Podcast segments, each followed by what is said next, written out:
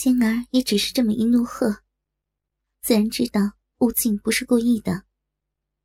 他声音淡了淡，说道：“起来吧，不知者不罪。”悟净这才松了口气，不敢再怠慢，带着仙儿到了客房，便要退下去做早课。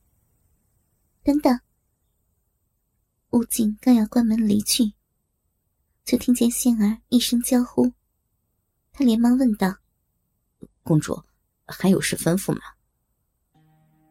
仙儿知道是自己刚才的怒意吓到了他，心中也有些歉意，便柔声道：“你别害怕啊，我又不是魔鬼。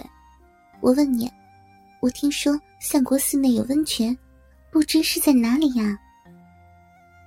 悟净觉得，仙儿的声音如挠人的青丝，听得他如沐春风。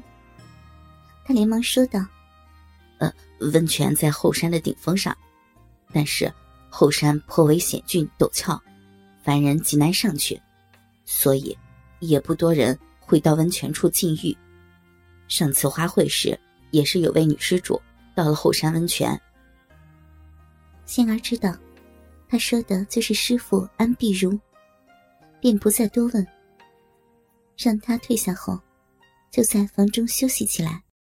与此同时，皇上的圣旨已经到了金陵，让萧夫人、董大叔、董青山和洛远进京。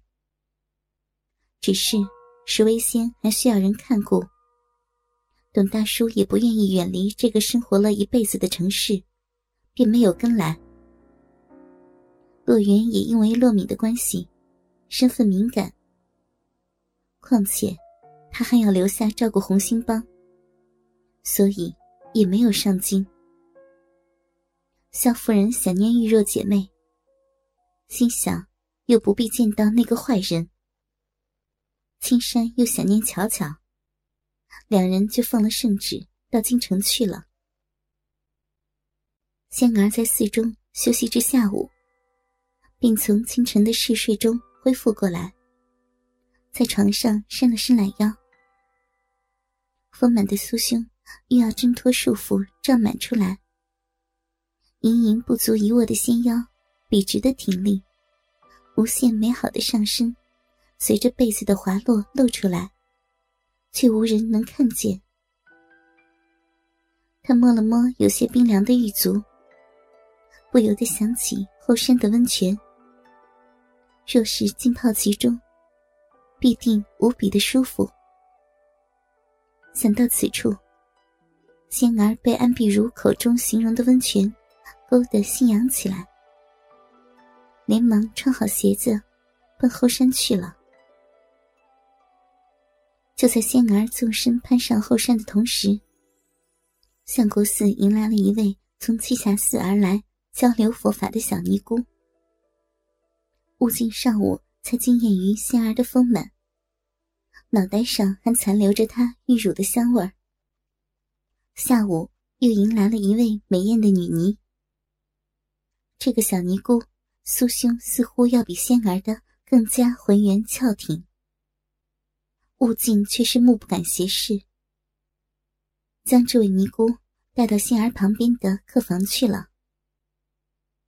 后山温泉边，一身轻功的仙儿很快就登上了峰顶。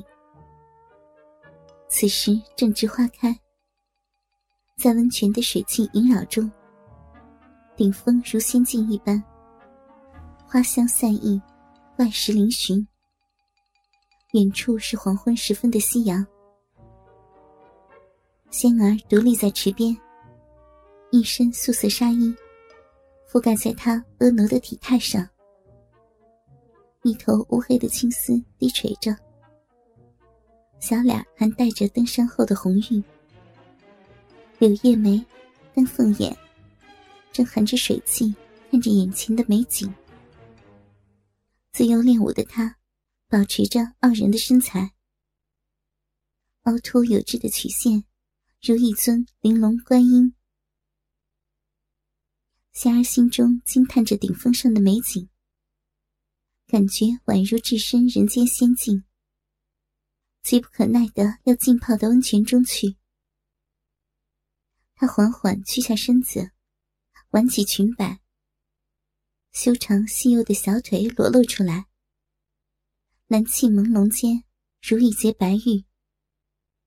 脱去小鞋，晶莹的玉足赤裸着，十只小脚趾并排陈列，圆润可爱。他小心翼翼的把脚伸到水里，试试水温。泉水的温暖。从脚底传到身上，让他浑身舒坦。仙儿惊喜于这温泉竟是刚好合适，看了看左右无人，心想：父皇也知道自己会到相国寺来泡温泉，自然不会让外人靠近后山。他实在忍受不住温泉的诱惑，寻了一块大石。并在石后宽衣解带起来。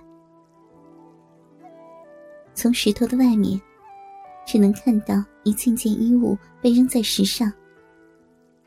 最后，连胸罩、内裤也抛了出来。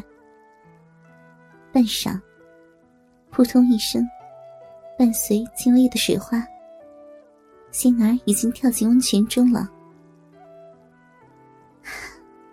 好暖呐！泉水池中传来仙儿的一声感叹，水声撩人，听着声音都能让人想到天女入浴的情景。阿弥陀佛。正当仙儿在享受温泉的时候，却传来一声苍老的声音。仙儿心中一惊，玉臂挡在胸前，语带杀气的喝道：“谁？”那个声音却不见惊慌，依旧不紧不慢的道：“秦施主，老衲奉皇上之命，为施主送上禁欲之物。”来人正是慧空大师。仙儿听出是慧空大师，不由松了一口气。此时自己身无片缕。若是真有贼人，还不知如何是好。他轻声说：“大师，我现在不方便出来。”语音未落，便听见慧空大师道：“无妨。”接着，就看见一个木盘从自己宽衣的石头后横飞进来。此时，仙儿当然不敢伸手去接。生怕春光乍泄，任由那个木盘落在水中。仙儿这才游移过去，却见那木盘上稳稳的放着一张玉巾和一只瓷钟。慧空大师的声音又想起：“秦施主，木盘上是禁欲所需的浴巾。另外，老衲供水温过高。”特送上一盅梅子汤。木盘如此横飞，上面的物品竟然安然不动。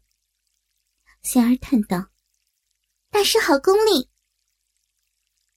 说着，便把浴巾裹在身上，继续享受起来。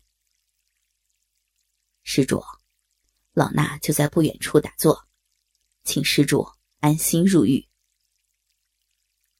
慧空大师的声音越来越远，看来已经渐渐走远了。仙儿心中却起了一个顽皮的念头。听说慧空大师是一位得道高僧，不知道他会不会犯戒呢？如果自己色诱他，不知道这位高僧会有怎样的反应？仙儿心想。若他心中有任何不轨的念头，他就不配高僧之名了。想到这里，仙儿俏脸一红，压下心中的羞涩和紧张，娇滴滴的喊道：“大师，施主有何事？”慧空大师万古不变的声音传来：“仙儿咯咯一笑：“ 我一个人好无聊呀，不如大师给我讲讲佛经吧。”